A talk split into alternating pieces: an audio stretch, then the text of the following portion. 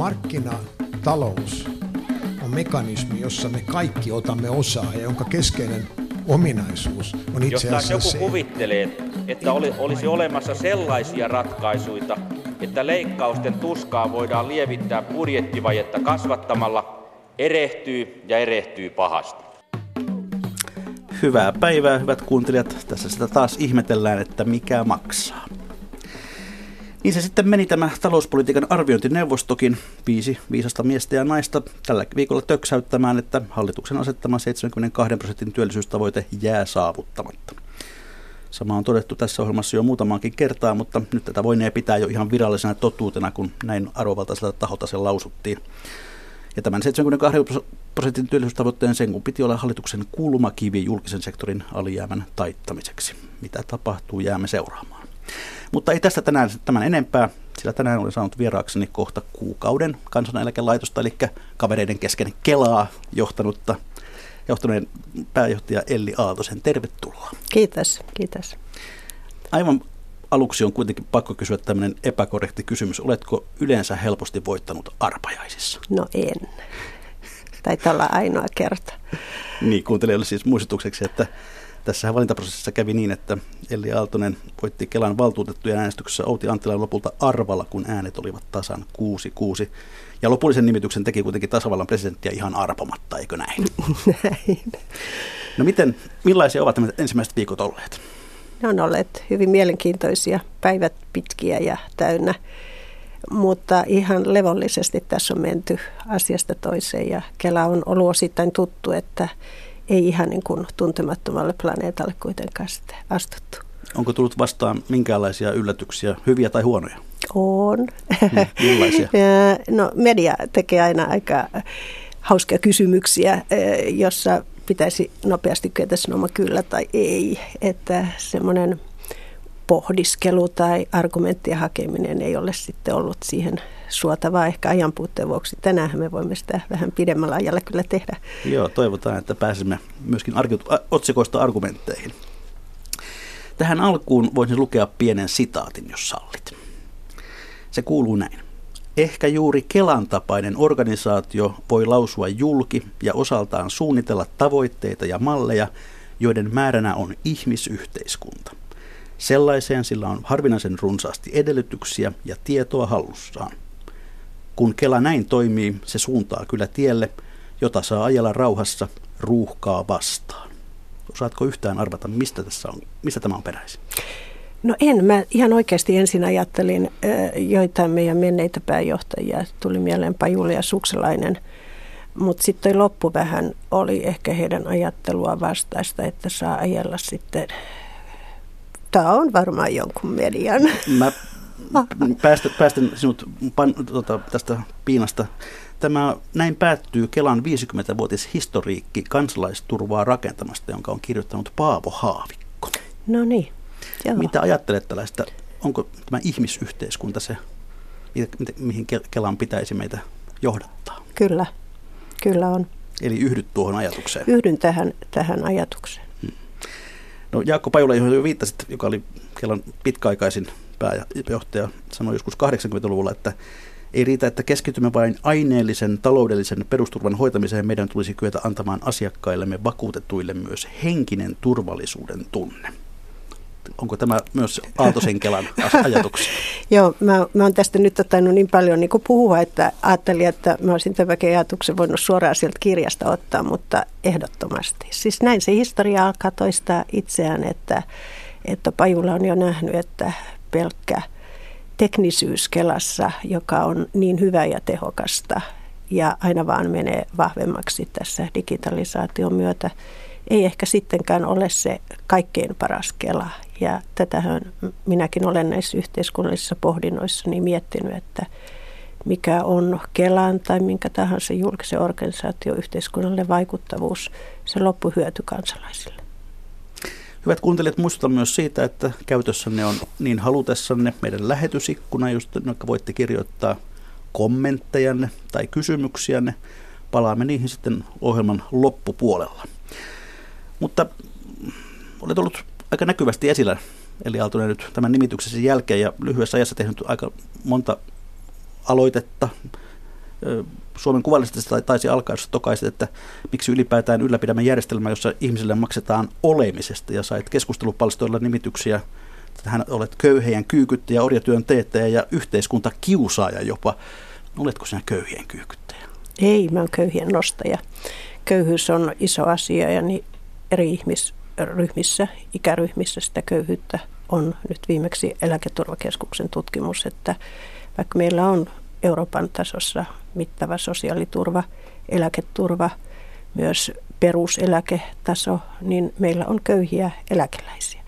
Ja köyhiä on nuorissa, köyhiä on lapsiperheissä, myöskin matalapalkka-aloilla, yksinhuoltaja-äitiä. Meillä on paljon köyhiä aineellisessa mielessä. Tämä minun toteamus menee sitten myös tähän toiseen puoleen, että mikä on kunkin kansalaisen mahdollisuus olla yhteiskunnan jäsen. Ja siihen sitten tietysti tulee kysymys, että voi olla tämä aineeton köyhyys, että Kela tässäkin tapauksessa voi antaa perusturvan, mutta ihminen vuodesta toiseen voi olla työtön, ei pääse koulutukseen, syrjäytyy, joutuu erilaisen kierteen alle ja kohdistin erityisesti huoleni nuoriin. Kyllä nuoret on se joukko ihmisiä, joihin meidän pitäisi nyt monen muunkin kuin Kelan kiinnittää huomiota, että mitä nuorille tapahtuu. Tämäkään ei ole kysymys, että kaikki Suomen nuoret, mutta meillä on nyt 100 000 ylikin alle 30-vuotiaista, joiden elämänkuva on aika hämärä. Ja en usko, että hekään siitä olemisen tilasta jatkuvasti pitävät. Ja tämä on, tämä on tämä kysymys, että riittääkö se Kelalle, että me maksetaan siitä, että ihminen on kansalainen ja sitä kautta saa sosiaaliturvan. Pitäisikö meidän Kelaan ja muidenkin yhteiskunnan sektoreiden, ministeriöiden, palvelujen kautta yrittää saada niin kuin parempi koppi tähän kysymykseen. Olet myös kommentoinut näin, että Kelan nykyinen vuosibudjetti, joka on 16 miljardia, että sillä on saatava lisää yhteiskunnallista vaikutusta. Mitä tarkoitat? Sitä, että meillä ei, me ollaan todella tehokas viemään ICT läpi etuksia, mutta meillä puuttuu tämä, että mikä on se lopullinen tulos. Ja siinä tietysti tarvitaan myös sitä ihmistä itse mukaan. Otetaan nyt esimerkkinä sitten vaikka todella tämmöinen nuori, joka, joka on lopettanut peruskouluun, ei ole päässyt toisen asteen ammatilliseen koulutukseen, hakee sen jälkeen perusturvaa meiltä, ehkä työttömyysturvaa, peruspäivärahaa, työmarkkinatukea, ehkä asumistukea. Sen lisäksi ehkä vielä sitten joutuu hakemaan toimeentulotukea, viimesijaista taloudellista turvaa – ja tämän kaiken hän saa, mutta me ei saada siitä nuoresta niin kuin, kiinni. Ja, ja tätähän tässä sote-uudistuksessakin nyt tulisi miettiä, että vaikka minulle pelaa hammaslääkärit sieltä tai sinulle terveyskeskuskäynti, mutta sulle kaikki se muu siinä elämässä on suurin piirtein kunnossa, niin sellainen sote riittää. Mutta riittääkö tälle nuorelle? Ja ja sellaiselle ihmiselle, jolla on sitten vähän niin kuin kaikki mennyt jotenkin ohitse. Ja tätä meidän pitäisi näilläkin rahoilla saada enemmän aikaan. Siksi nämä ajatukset perustulosta tai osallisuustulosta, jossa enemmänkin kuin se kyykytys, niin on sitten se ekspansio, se lisää, jota ihminen voi käyttää ja johon, johon me tulemme sitten myös ammatillisesti mukaan eri organisaatioista. Voisi olla se tapa. No ehdit tässä myös tällä viikolla ottaa kantaa tuohon valtion tukemien asuntojen vuokrakattoon, koska asumistuot tuntuvat valuvan vuokran antajien taskuun. Millaista palautetta tämä aloite on saanut? Hyvää ja huonoa. Kyllähän näissä mielipiteissä aina on se, että aina joku tuntee, että tämä Eli Aaltosen kommentti nyt on kyllä ihan jostain muusta syvältä kuin tästä – elämän todellisuudesta ja on tietysti oikeus siihen reagoida ja tehdä kriittistä palautetta, mutta on tullut myöskin sitten hyvää. No kriittinen tulee ehkä suurimmalti sitten näiltä, näiltä asunto-osakeyhtiöiltä, jotka on valtion tukemia investoimia ja sitten tämä asumistuki myös on tukemassa sitä jokapäiväistä ö, asunnon kunnossapitoa ja huoltoa ja näin. Mutta sitten nämä positiiviset voi juuri tulla niiltä, jotka huomaa, että tämä vuokra tavallaan nousee kaiken aikaa ja se asumistukikaan ei ehdi ottamaan sitä kiinni. Että se välys, välys vaan niin kuin syvenee ja jää sen asiakkaan itsensä huoleksi. No kun olet tehnyt monta asiaa, isoa asiaa nostaa tällä tavalla esille, niin onko tämä sinulle ominainen tapa toimia, että, että sen sijaan, että istuisit huoneessasi ja, ja kirjoittaisit muistiota, niin, niin kerrot räväkästi, miten asiat pitäisi hoitaa? No on ja ei. Että ehkä tämä alku on nyt semmoinen, että multa kysytään vähän useammin kuin yleensä, että, että en, en mä nyt sellainenkaan ole, että, että en innovoisi. Että kyllä mä aika innovatiivinen olen, mutta kyllä mä myöskin ehkä normaalioloissa sitten saan pidempään pohtia myöskin sitä argumenttipohjaa, että, että tässä nyt ehkä joutuu lataamaan vähän niin kuin vauhdilla – mutta ei, eihän sekään nyt huono asia ole, että yhteiskunta kehittyy debatin kautta ja, ja kyllähän tässä tehtävässä oleva henkilö ei voi olla vain huoneessa istuja. Se oli hyvin sanottu. No, kun Suomi juhlii satavuotista taivaltaan virallisesti sitten joulukuun kuudes tänä vuonna, niin kymmenen päivää myöhemmin juhli 80-vuotista taivaltaan kansaneläkelaitos, joka on siis perustettu 16. joulukuuta Aulin päivänä vuonna 1937. Kelahan on taho, jonka kanssa väistämättä varmaan lähes jokainen kansalainen joutuu joskin vaiheessa, tai pääsee joskin vaiheessa tekemisiin. Kuten tuossa äsken todettiin, niin vuosibudjetti on noin 16 miljardia euroa, joten hurja summa rahaa virtaa, virtaa Kelan, Kelan kautta. Kela maksaa eläkkeitä, peruspäivärahoja, työmarkkinatukia, sairauspäivärahoja, lääkekorvauksia, vanhempainrahoja, opintotukia, lapsillisia, asumistukia, sotilasavustuksia, monia muita. Ja tuoreempana tämän vuoden alusta sitten myöskin toimeentulotukea. Tässä on ehkä pähkinänkuoressa tuota Kelan, Kelan kenttää, mutta otetaan tällainen kuvitteellinen tilanne, olet saanut jostakin korealaisen vieraan, joka ei koskaan kuullutkaan Kelasta. Miten esittelisit hänelle sen, mikä on Kela? Eli Joo, No tästä ei ole pitkä aika, kun meillä Etelä-Koreasta kävi vieraita. No niin, ja he oli... Olet harjoitellut tämän vastauksen. Ja... hän ei tätä suoraan kysynyt. Hän, hän oli enemmän meidän perustulon asiantuntijoiden vieraana ja pääsin käymään siellä – siellä, kun Olli Kangas ja hänen joukkonsa esitteli, minkälainen meidän perustulomalli on. Mutta kyllähän siinä pieni viisaus on siinä perustulossakin, että jos sanoisin, että mitä on Kela, niin Kela on kaikkien suomalaisten hyvinvoinnin rakentaja. Ja se tekee sitä juuri noilla menetelmillä, joita tuossa äsken totesit, pääasiassa etuuksien kautta. Ja tämä on se suomalainen Kela. Kela rakentaa suomalaisille hyvinvointia ja antaa lainmukaiset etuudet siihen hyvinvoinnin palikaksi. Kuinka byrokraattisena pidät nykyistä Kelaa? Se on massiivinen laitos. Laitossana siihen kuuluu, on kuulunut koko tämän 80 vuoden historian. Et siinä mielessä voi olla, että mä en ehdi koskaan keskustelemaan kaikkien 6000 työntekijän kanssa. Ja se jo kuvaa sitä, että me ollaan koko valtakuntaan hajautunut. Meillä on erittäin paljon erityistason tietoa, juridiikkaa, osaamista, siltä alalta tekniikkaa, kielitaitoa, kansainvälisiä asioita, sitten kunkin substanssin erityisosaamista. Mä en sanoisi byrokraattinen, mutta kyllähän tämä jotenkin näin aina menee, kun organisaatio kasvaa – niin se rakenne monimutkaistuu, että semmoiselle yhdelle lattealle tasollekin sitä kaikkea erityisosaamista, monia etuuksia on vaikea laittaa ja sanoa, että tässä on Kela. Kyllä siitä pakostikin tulee tällainen, tällainen monen tason, vaikka me ollaan näitä äh, lattiatasoja kyllä harjoiteltu ja onnistuttukin, että meillä ei ole enää aluetasoa.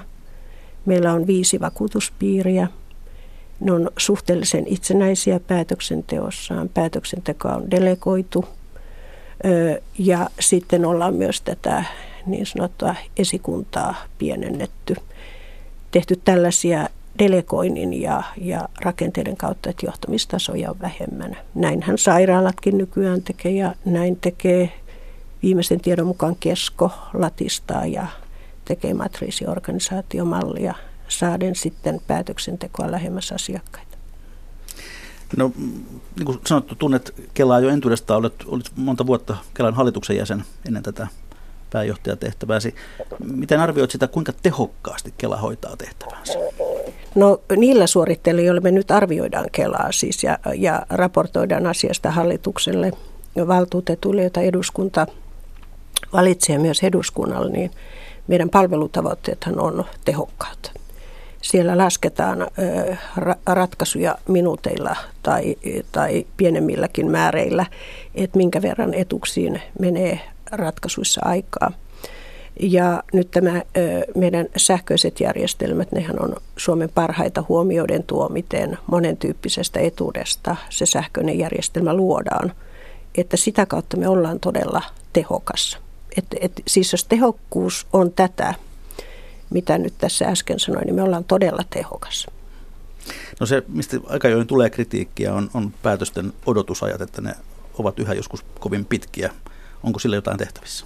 Joo, ne vaihtelee. Siis että, että paras päätös tulee samana päivänä, voi tulla ö, sähköiseen järjestelmään lähes heti. Mutta sitten mitä komplisoidumpi tämä etuussuhde on, otetaan nyt sitten vaikka kuntoutus tai vaikeavammaisuuteen liittyvät asiat, niin tietysti se asiantuntijuuden sisään ajaminen ja, ja yksilöllinen harkinta vievät sitten niitä aikoja pidemmäksi, tulee 20 päivää, 30, jopa 35 päivää.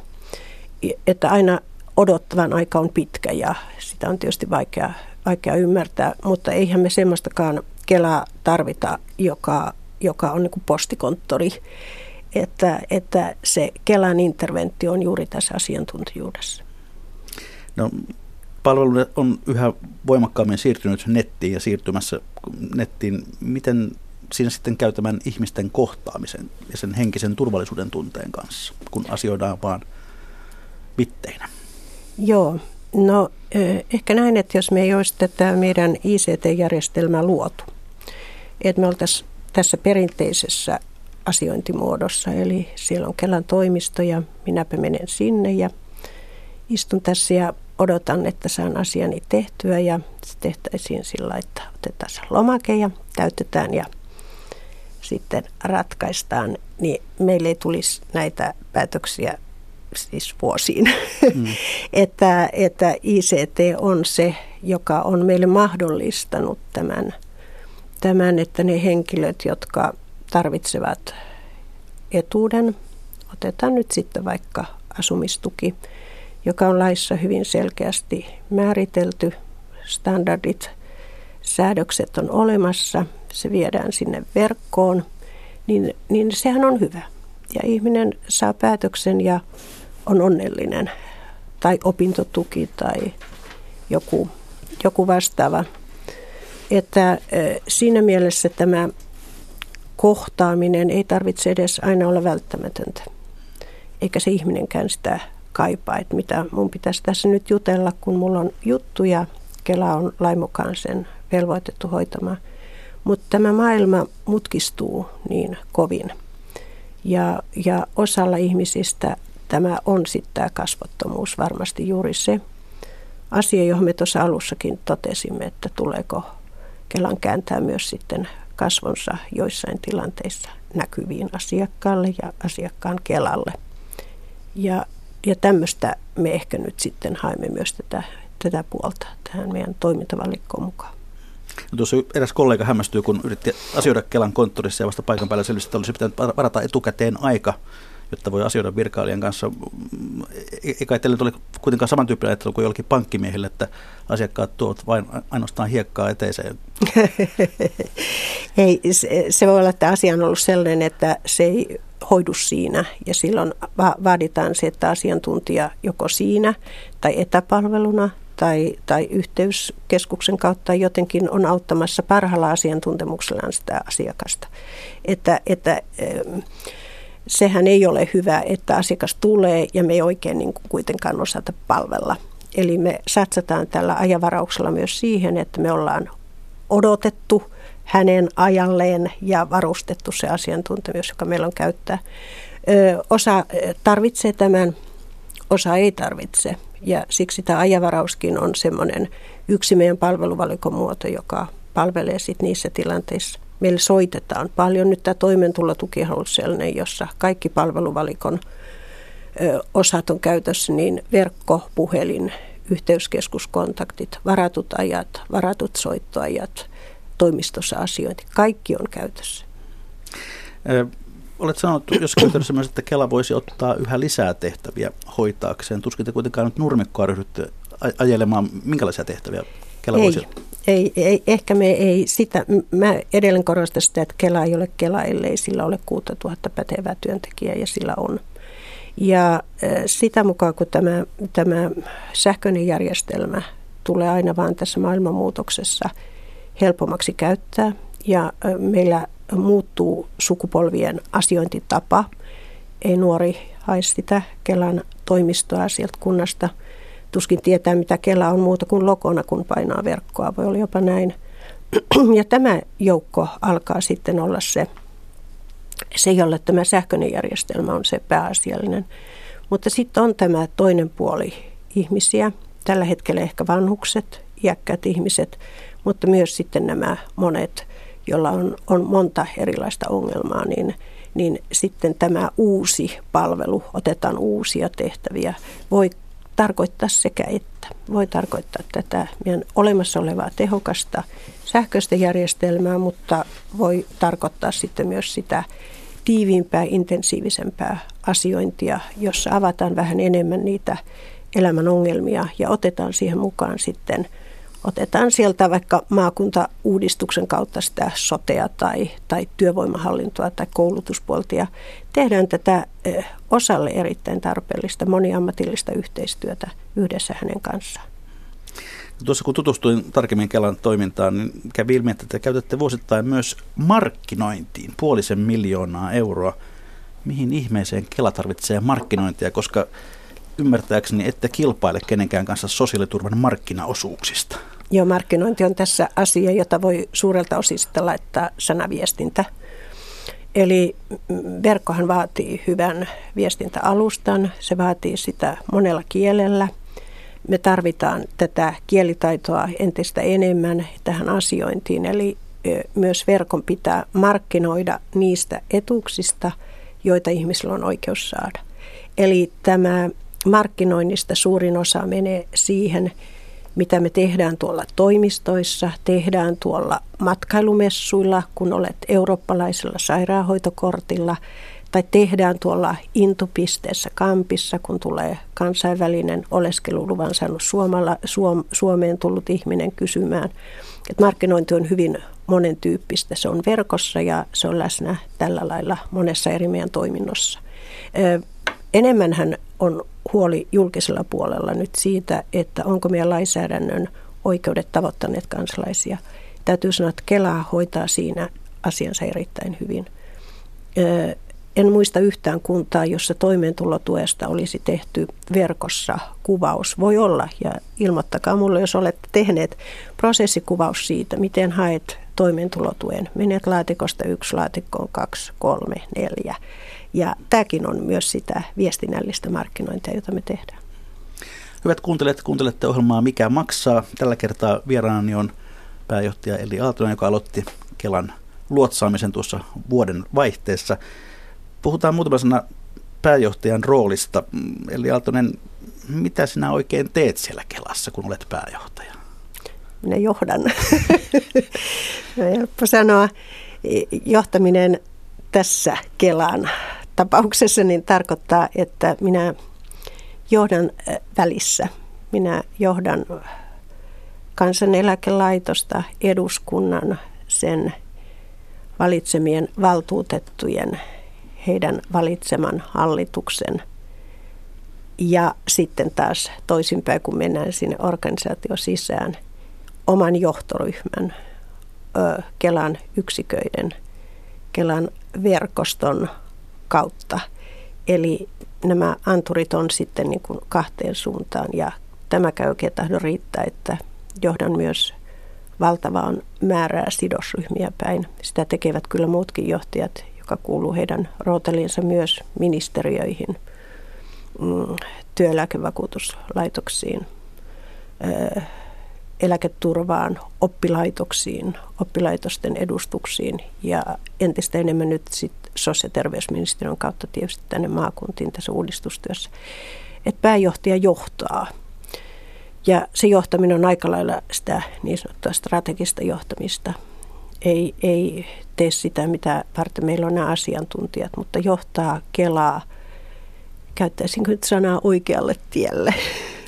Niin, kun tässä on todettu, väkeä teillä on kuutisen tuhatta, joten lienee päivänselvää, että Tokko tulet muistamaan kaikkien nimiä tai koskaan niitä oppimaan, et välttämättä edes tapaa kaikkia alaisia. Miten tällaista joukkoa sitten viedään yhteen suuntaan? Joukka viedään yhteen suuntaan yhdessä. Mä oon aika lailla leadership kannattaja näissä asioissa. Ei tarkoita sitä, ettenkö menisi asia edellä, mutta asia ei muutu ennen kuin kaikki yhdessä sitoutuvat siihen. Ja tällainen samassa hengessä kulkeminen on sellainen Kelan arvo. Teemme yhdessä. Muuten tuo tunteminen, niin mä tiedän mikä on yleisin etunimi Kelassa. Se on Anne. Että jos Terveisiä kaikille Anne. olisi niin tuntevina, niin voisi ensiksi yrittää, että hei Anne, jos sitten sanoo, että ei ollut, niin sitten voisi sanoa, että anteeksi, nyt muistin väärin. Eli kyllä se näin menee, että, että tuota, viedään yhdessä, mutta, mutta ei todella pääjohtajan kautta. Että meillä on sitä varten lähiesimiehet. Lähiesimiehet on äärimmäisen tärkeitä sitouttajia, eli ryhmänjohtajat, tiiminjohtajat, yksikönjohtajat. Ja tämä on se mun leadership-malli tai niin kuin kansankielellä tämmöinen henkilöstöjohtamisen malli, että vie viesti sille, vie kapula sille, joka viestää eteenpäin. Olet syntyisin Säämingistä, joka on nykyisin osa Savonlinnaa, maatalon tytär, yhteiskuntatieteiden tohtori, tehnyt työuraa sekä maailmalla, mutta myös tuolla iloisessa Itä-Suomessa. Miten itse arvioit, miten tämä työurasi on valmentanut sinua tähän nykyiseen tehtävään? Joo, se oli erittäin hyvä, nopea hissipuhe, mitä mä oon tehnyt. Oikeastaan paras ikinä, koska sä nopeasti sanoit ne kaksi, miten tämä on valmentanut, niin siinä on nämä kaksi päätä. Toinen on tämmöinen arkielämän näkeminen sieltä käytännön tasolta. Sieltä mä oon osan urastani tehnyt, lähtenyt ihan käytännön tasolta sosiaalityöntekijänä kohdannut ihmisiä. Nähnyt myös tätä johtamisen problematiikkaa aluehallinnon, aluepolitiikankin näkökulmasta, alueiden toimivuuden, elinkeinoelämän näkökulmasta. Se yksi, että on tämmöinen paikallisuus, tietoisuus – ja toinen on tämä kansainvälisyys. Se on pienempää mun historiassa ollut ajallisestikin, mutta se on ollut äärimmäisen mielenkiintoista ja se sitten taas niin kuin laittaa Suomen jotenkin paikalleen. Että, että äh, onko se Suomi nyt niin huono maa. Ja sitten kun nämä, tämähän on tämmöinen, aina ihmiset sanoo kun käyn muualla, niin ymmärrän Suomen hyvyyden, niin muistan oikein hyvin ensimmäisen Ukrainan keikkani, joka kesti – koko syksy ja sitten tuli joulua itsenäisyyspäivänä takaisin, niin mä muistan vieläkin elävästi sen, että miten se itsenäisyyspäivä oli tunteeltaan erilainen. Ja siitä, siitä johtui se, että, että oli niin ylpeä Suomesta, kun oli sitten nähnyt sitä tilannetta, missä ei ollut sosiaaliturva niin hyvä kuin Suomessa. No sinua on tituleerattu muutosjohtajaksi. Oletko sinä muutosjohtaja? Kyllä, Kyllä mä oon muutosjohtaja ja musta tuntuu, että kaikkien johtajien on tänä päivänä pakko olla jossain määrin ainakin muutosjohtaja, koska tämä muutos on kaiken aikaa niin läsnä. Se on niin läsnä ja se vaan kiihtyy ja kiihtyy. Mutta se myös tarkoittaa kyllä johtamisessa sitä, että älä muuta muuttamisen perään. Että hae muutoksesta ne kärjet, ne tärkeät asiat, mitkä nyt on tärkeää huomioida ja kun tuossa äsken puhuttiin tästä, että minkälainen se Kelan imago tai kuva tulevaisuudessa olisi, niin se on sähköisen järjestelmän, mutta myös ihmisiä kohtaavan Kelan kuva.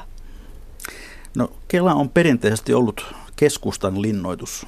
Kaikki pääjohtajat ennen sinua ovat olleet puolueen jäseniä ja itsekin olet luonnehtunut itsesi alkiolaiseksi keskustalaiseksi, vaikka et ole puolueen jäsen.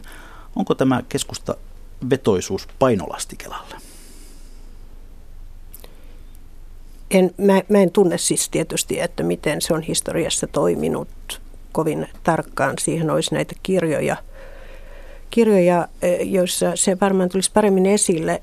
Mä sanon, että, että se on, minkälainen Kela on, niin se riippuu paljon monesta muusta tekijästä kuin, että onko nyt se puolue. Mä luulisin, että myöskin edeltäjät, johtajat, vaikka ovatkin olleet selvemmin keskustalaisia tai olleet keskustalaisia ja monesti myös poliittisen uran omaavia, ne on kuitenkin lähteneet johtamaan sitä Kelaa niin kuin ammattijohtajuuden näkökulmasta. Ja se on se mun, mun tapa ainakin, että, että kyllä ne johtajat sen johtaa enemmän kuin puolue. Tämä on tietysti minun käsitys asioista, kun mä en niin kuin ole puolueelta kauheasti tähän asti mitä kysely. Ja keskusteluyhteydet varmaan on muuallekin kuin, muuallekin kuin keskustaan päin sinulla tässä asemassa. Kyllä ja ollut tätä ennenkin, että, että täysin, täysin niin kuin siinä mielessä avoin, ei, ei mitään lokeroitumista. No samaan aikaan kun tämä sinun pääjohtajuutus alkoi, niin Suomessa alkoi myös perustulokokeilu, asia, jota on puitu ja pyöritelty vuosikausia aikaisemmin.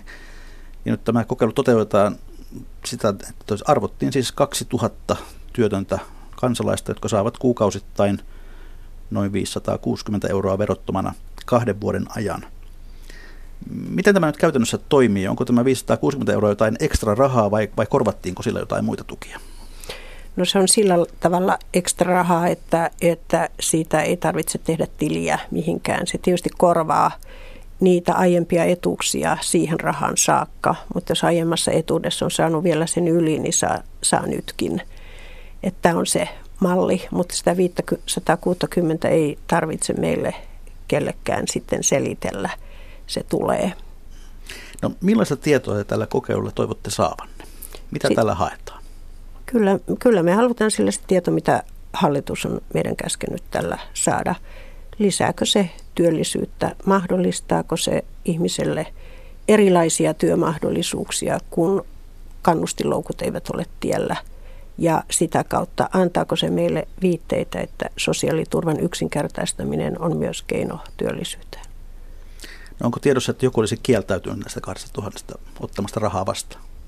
Silloin on ollut, meidän professori oli Kangas kertoi, että sillä on ollut kyllä soittoja, jotka on sitten olleet ihan päteviäkin – päteviäkin muuttaa ulkomaille tai sitten, sitten tuota, asevelvollisuuspalveluksen meno tai joku vastaava, että, mutta nyt tämmöistä suoraa kieltoa en muista kuuleeni. Että kyllä se yleensä on mennyt perille. No onko teillä jonkinlaisia ennakko-odotuksia siitä, että millaisia tuloksia toivotte? Juuri tätä, että, että ihminen voi ajatella.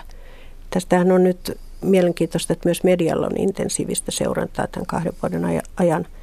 Että ihminen voi sanoa, että hei, että mä olen tuossa asiassa ammattilainen, mä menkin tekemään tuon sähkötyön tuonne pyydettyyn tahoon. Mun ei tarvitse siitä tehdä selkoa kansaneläkelaitokselle, että onko mun työttömyysturva nyt sitten poikki.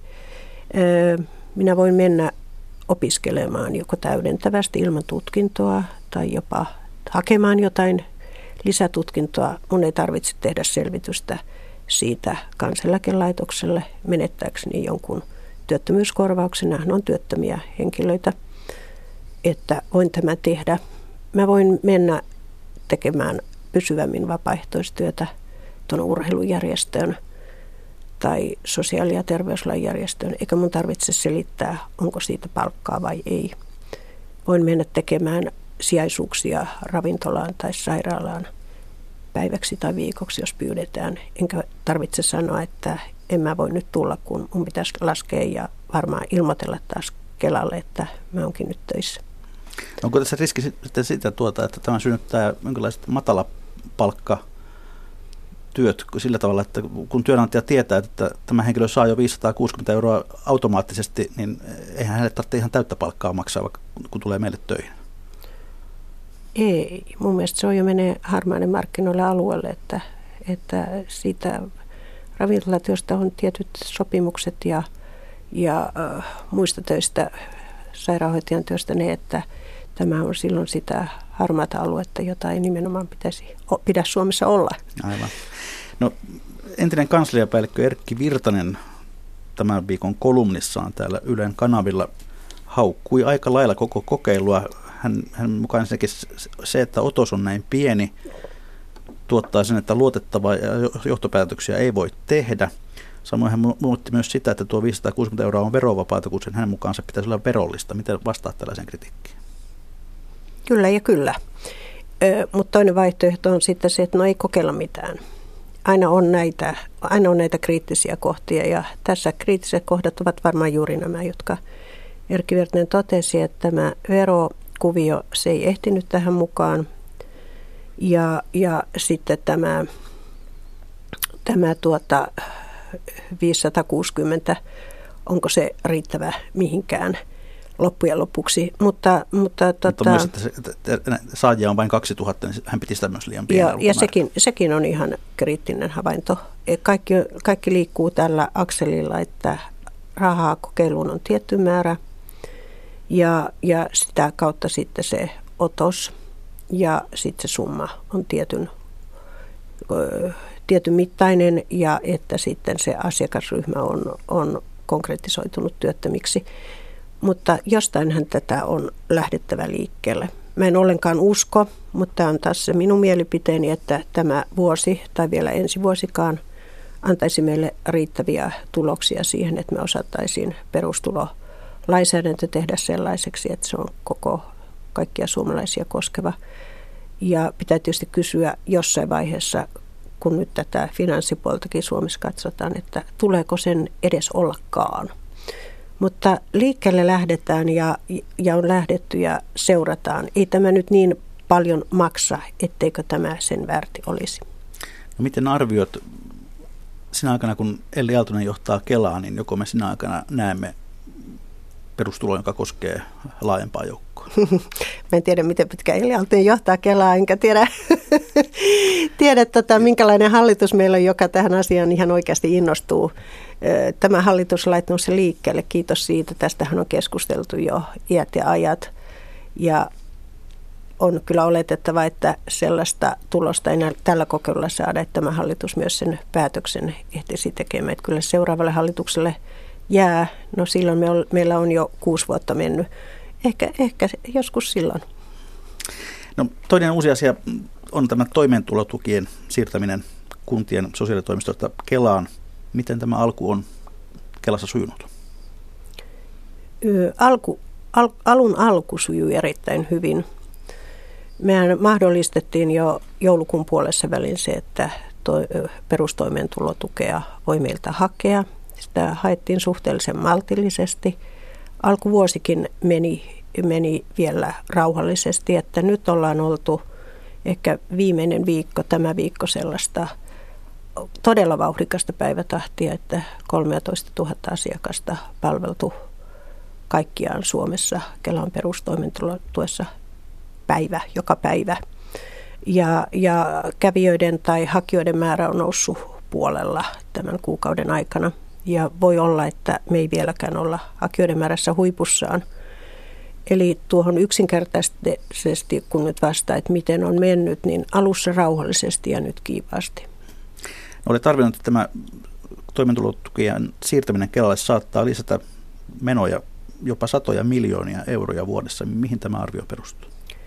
No tässä on ensimmäisenä kyllä tämä ö, olettama, että me ei toimita vanhalla asiakasjoukolla, että vain ne, jotka on kunnassa olleet hakemassa toimeentulotukea, olisivat se perusjoukko. Tässä pikkusen tässä arvioidussa määrähässä tietysti arvioitiin myöskin sitä, että tulee uusia hakijoita, jotka tulevat juuri siksi, että he, he ovat niin kuin anonyymimpiä Kelaan nähden ja voivat myös tehdä tämä verkkohakua. Meitä on kuitenkin tämä verkkohaun runsaus yllättänyt, että se on semmoista 55 prosenttia, joka tulee sähköisenä, että se oli kyllä yllättävän korkea ja tämä antaa kyllä ymmärtää, että hakijoita, potentiaalisia hakijoita olisi enemmän kuin alkuperäiset laskelmat ollut. Tietenkin silloin osa sellaisia, jotka hakevat ja, ja eivät sitten saa sitä tukea, että se, se määrä on jo semmoista 15-20 prosenttia, mutta silti. Eli kyllä se olettama perustuu siihen, että tämä uusi ö, mahdollisuus hakea ilman, ö, ilman tota, oman ö, itsensä niin sanottua esille tuomista, niin voi olla se, mutta ihmisellä on oikeus tähän tukeen ja, ja tota, se voi olla, että se lisää hakijoita. Tämä on mun olettama, että se lisää enemmän kuin mitä me ennakoitiin. Nyt on vielä vaikea sanoa. Meillähän myös osa kunnista vielä maksaa tukea, eli, eli muun muassa täällä Helsingissä ollaan tehty siirtymää myöhemmälle. Nämä rahathan sitten korvataan valtio ja kunnan välillä, mutta on tehnyt tämä siirtymä aina sinne maaliskuulle saakka, että kaikki helsinkiläisetkään eivät ole vielä siitä perusjoukosta meidän toimeentulotuen asiakkaina.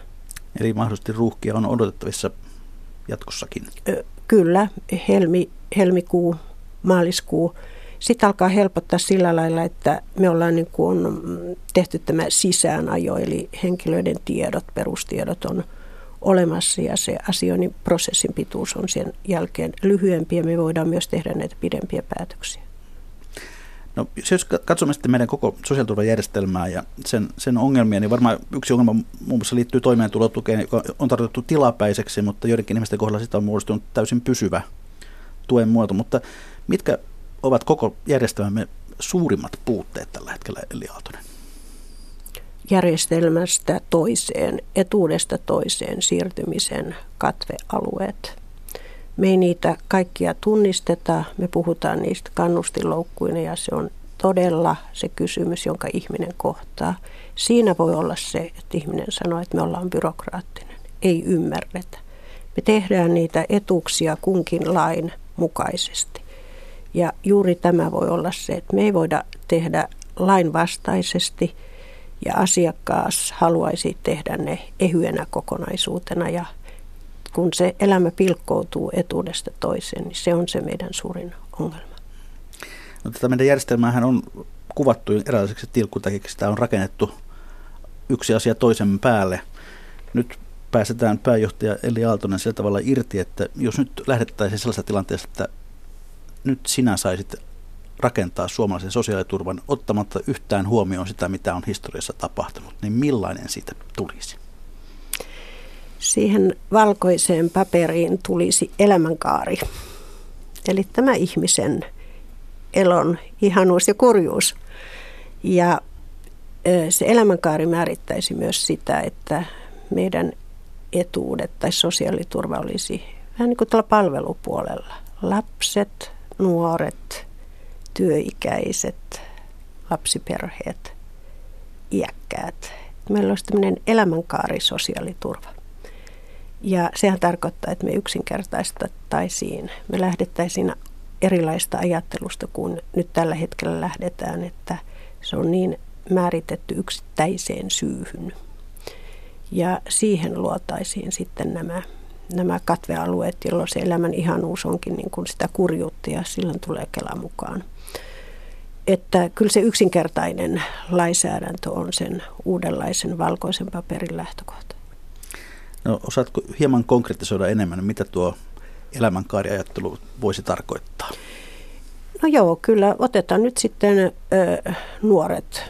Eli opiskeleva nuori ei ole enää sitten se nuori, joka hakee opiskelijan asumistuen tai hakee opintotuen tai hakee toimeentulotuen tai hakee lapsiperhe, kun saa lapsen, niin hakee jotain täydentävää tukea. Että, että se kaari kattaa silloin ne perustarpeet, joita ihminen tarvitsee, jos tällä opiskelijalla itsellään ei ole siihen vara. Et sehän ei tarkoita, että kaikille tulee kaikki, vaan siinä olisi elämänkaari ja tarveharkinta. No, tässä Su- Suomen maassa on totuttu siihen, että täällä erilaiset eturyhmät ja kuppikunnat vahtivat hyvin tarkkaan olemassa olevia omia etuja ja asemiaan miten arvioit, olisiko meidän järjestelmä tämmöinen olennainen muuttaminen poliittisesti ylipäätään mahdollista? Vai törmätäänkö aina siihen, että aina joku kokee, että nyt minua lyödään? Niin, kyllähän se näin tahtoo olla. Muistan itse näissä sosiaaliturvan uudistuskomiteoissa olleena, että näin siinä käy. Että jos me lähdetään niin kuin olemassa olevasta pohjasta se tekemään, niin aina jossain etuudessa joku menettää ja joku voittaa ja – Siksi halutaan jo sen etuuden kohdalla juuri lähteä tekemään sitä puolustusasemaa. Et kyllä se vähän tämän toimittajan mainitseman valkoisen paperin silloin tarvitsee. ja uudenlaisen asennon tähän uudistamistyöhön. No, jos katsotaan asiaa niin päin sitten, että jos nyt arvataan, että ehkä viiden vuoden kuluttua saattaa olla se aika, kun valitaan seuraava pääjohtaja, niin minkälaisen Kelan uskot jättäväsi seuraajallesi? Miten se poikkeaa nykyisestä? Se on Kela, joka hoitaa edelleen vahvasti sähköistä sosiaaliturvaa ja hoitaa sitä myöskin tässä sosiaali- ja terveydenhuollon uudistuksessa. Olemme keskeinen valtakunnallinen toimija niin sosiaali- ja terveydenhuollon soteen 18 maakunnan kumppanina, sosiaali- ja terveysministeriön kumppanina joissain asioissa. Jo niissä asioissa, joita me nyt hoidetaan kantapalvelun kautta tai maksatusten, korvausten kautta 30 miljoonaa päätöstä vuodessa. Mutta se on myöskin Kela, joka on mennyt sinne maakuntiin siihen yhteistoimintamalliin, jossa sitten on muutamia satoja tuhansia suomalaisia, jotka saa paremman elämän, kun me ollaan koottu kukin viranomainen kortemme kekoon. Se on Kela, joka on onnistunut yhteistyössä päättäjien kanssa, päättäjien päätöksellä tässä sosiaaliturva yksinkertaistamisessa. Sen näköinen. No vaikka olet nyt vasta aloittanut tässä tehtävässä, niin kysyn vielä tämmöisen kysymyksen myöskin, että mitä itse toivot, että Aaltosen kaudesta tullaan muistamaan Kelassa? Uudistus, henkinen, moderni Kela. Se oli tiiviisti paketoitu. Edeltäjäsi Liisa Hyssälä on luennut sinua ihmiseksi, joka on jo aamusta alkaen hyvällä tuulella ja sitä samaa kestää läpi päivän. Tunnistatko tästä kuvauksesta itsesi? Kyllä, joo, kyllä Liisa, mutta aika hyvin tuntee tämän kahdeksan vuoden Kela-kokemuksen kautta ja aikaisemminkin, kun olen ollut töissä ministeriössä hänen ministerikaudella, että elämä on optimismia ensisijassa. Aina pitää nähdä positiivinen tulevaisuus edessä. Se kantaa itseä ja kantaa työssä. Tämäkö se on se sinun salaisuutesi? No joo, kyllä. Vilkaistaan sitten hieman tätä, tätä tuota, kuuntelijapalautetta täältä lähetysikkunasta. Täällä Raataja kirjoittaa näin, että Kysyppäs toimittaja, kuinka sosiaaliturvan jako jakaantuu. Pitääkö päättäisi, että noin 10 prosenttia tuon saajista ottaa yli 80 prosenttia kaikista menoista? Näin olen jostakin lukenut. Osaatko tähän vastata? Joo, ei. Ei se tässä Kelan kokonaisuudessa niin me Tässä kuulija on kyllä siinä mielessä oikeassa, että tässä on sosiaaliturva ymmärretty laajasti siis sosiaali- ja terveydenhuolto. Tämä on erityisesti nyt tämä sote-kysymys, johon myös tässä asiakasyhteistyössä niin kuin viittasin, eli, eli sosiaali- ja terveydenhuollon palvelujen saajissa voi olla jopa 20 prosenttia väestöstä, jotka käyttää siitä sosiaali- ja terveydenhuollon budjetista sen 80 prosenttia ja lopulle jää se 20 prosenttia. Siksi tämä kysymys on hyvin relevantti, että se on, se on kustannus, jota meidän tulisi hoitaa monen ammattilaisen yhteistyönä, ei vaan antamalla lääkkeitä tai käymällä lääkärissä tai tekemässä erilaisia yksittäisiä toimenpiteitä. Aivan. No vuokra-asumisasiat ovat myös puhuttaneet kuuntelijoita. Ja täällä nimimerkki Dubio kysyy, että miksi vuokrat voivat nousta esimerkiksi 3 prosenttia vuodessa, vaikka inflaatio on nolla. VVO ja AY-liikkeen muut firmat rahastavat asumistuilla. Ja Anis kommentoi, että vuokratuet ovat, se ovat piilososiaalitukea suoraan pääoman sijoittajille ja se johtuu oikeiston vaatimasta säätelyn purkamisesta. Haluatko kommentoida? Hän on varmaan omalta osaltaan oikeassa. Tietysti vuokria nostaa monet muut asiat, muun muassa se, että kun on asunnon tarve, niin voidaan nostaa vuokria. Tämä on tämä asumistukikysymys, mistä näkökulmasta minä tätä katson, niin sehän on hyvin pääkaupunkiseutukysymys. Ehkä jotkut isot kaupungit, Oulu ja joku muu, mutta ei koko maata koskeva kysymys. Ja yksi asia on se, että vuokrat nousee siellä, missä on asunnon tarve.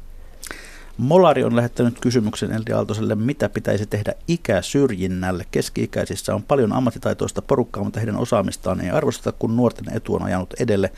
Olen kahdesti hakenut samaan koulutukseen, hakijoista 90 prosenttia oli nuoria, en päässyt. Saman olen huomannut työn haussa. Joo, sille pitää ehdottomasti tehdä jotain, koska tämä ö, koulutus, jonka ihminen joskus hakee, on tehty sitä tarvetta varten ja tämä aikuiskoulutuksen kysymys on yksi. Sitä mukaan kun meidän ikä pitenee, me siirrymme eläkkeelle myöhemmin, meillä tulee olla useampia taitoja hallussa ja sillä pitää tehdä ihan oikeasti jotain. Se on asennekysymys. Se, se on meillä vähän vanhan kulttuurin jäänettä, että et, tota, mikä se olikaan se vanhusikä, 65 vai? No hyvänen aika, eikö sen pitäisi olla jo 75? Sitten vielä kysymys tässä, kun paljon on tästä digitalisaatiosta tämänkin ohjelman yhteydessä puhuttu, niin mitä tapahtuu Kelan palveluverkolle? Keskitetäänkö toimistot suurimpiin kaupunkeihin jatkossa?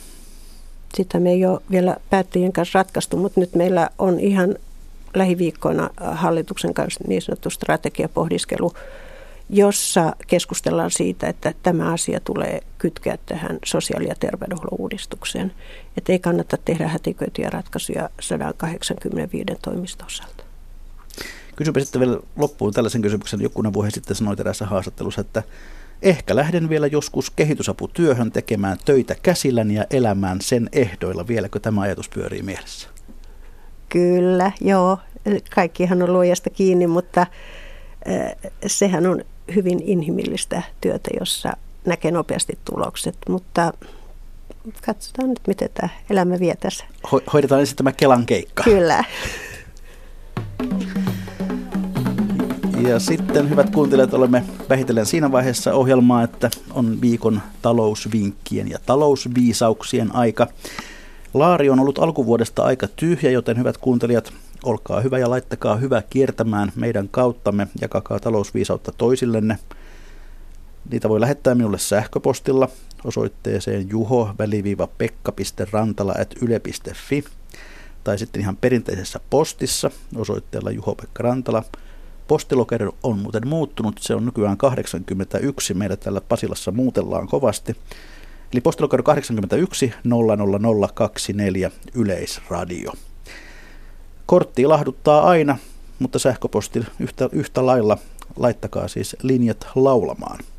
Mutta sitten pääjohtaja Eli Aaltonen, minkälainen on sinun viikon, anteeksi, talousvinkkisi tai viisautesi? Joo, se on Kiina. Viikonlopussa on Kiinan uusi vuosi ja mä luin eilen kauppalehdestä, että Kiina käyttää uuden vuoden viettoon 100 miljardia – kun saataisiin se niin me valtiovelka olisi suurin piirtein hoidettu. Mutta tässä Kiinan vuodessahan on se, että se on kukon vuosi. Ja tässä on nyt se talousvinkki meille kaikille suomalaisille ja Suomelle, että kukon vuodessa on tärkeää se, että olet kärsivällinen ja omat optimistisen asenteen, niin ratkaisut ovat helpommin hoidettavissa, kun ne eivät itsestään kuitenkaan ratkea ne ongelmat. Niin sinulla on linkkejä Kiinaan, sillä olet ollut siellä vierailuprofessorina, vieläkö nämä yhteydet pelaavat? Yhteydet pelaa jo ainakin nyt virtuaalisesti. Me ei tiedä, ehkä me saadaan tuonne Savonlinnaan joku seminaari, jossa sitten seuraavan kerran heitä tavataan. Yleisövinkki on tällä kertaa paperiasialla ja se kuuluu näin. Opettele käyttämään rättiä talouspaperin sijasta. Useimpiin tarkoituksiin tavallinen pestävä keittiörätti käy ihan hyvin ja sen voi pestä myös koneessa.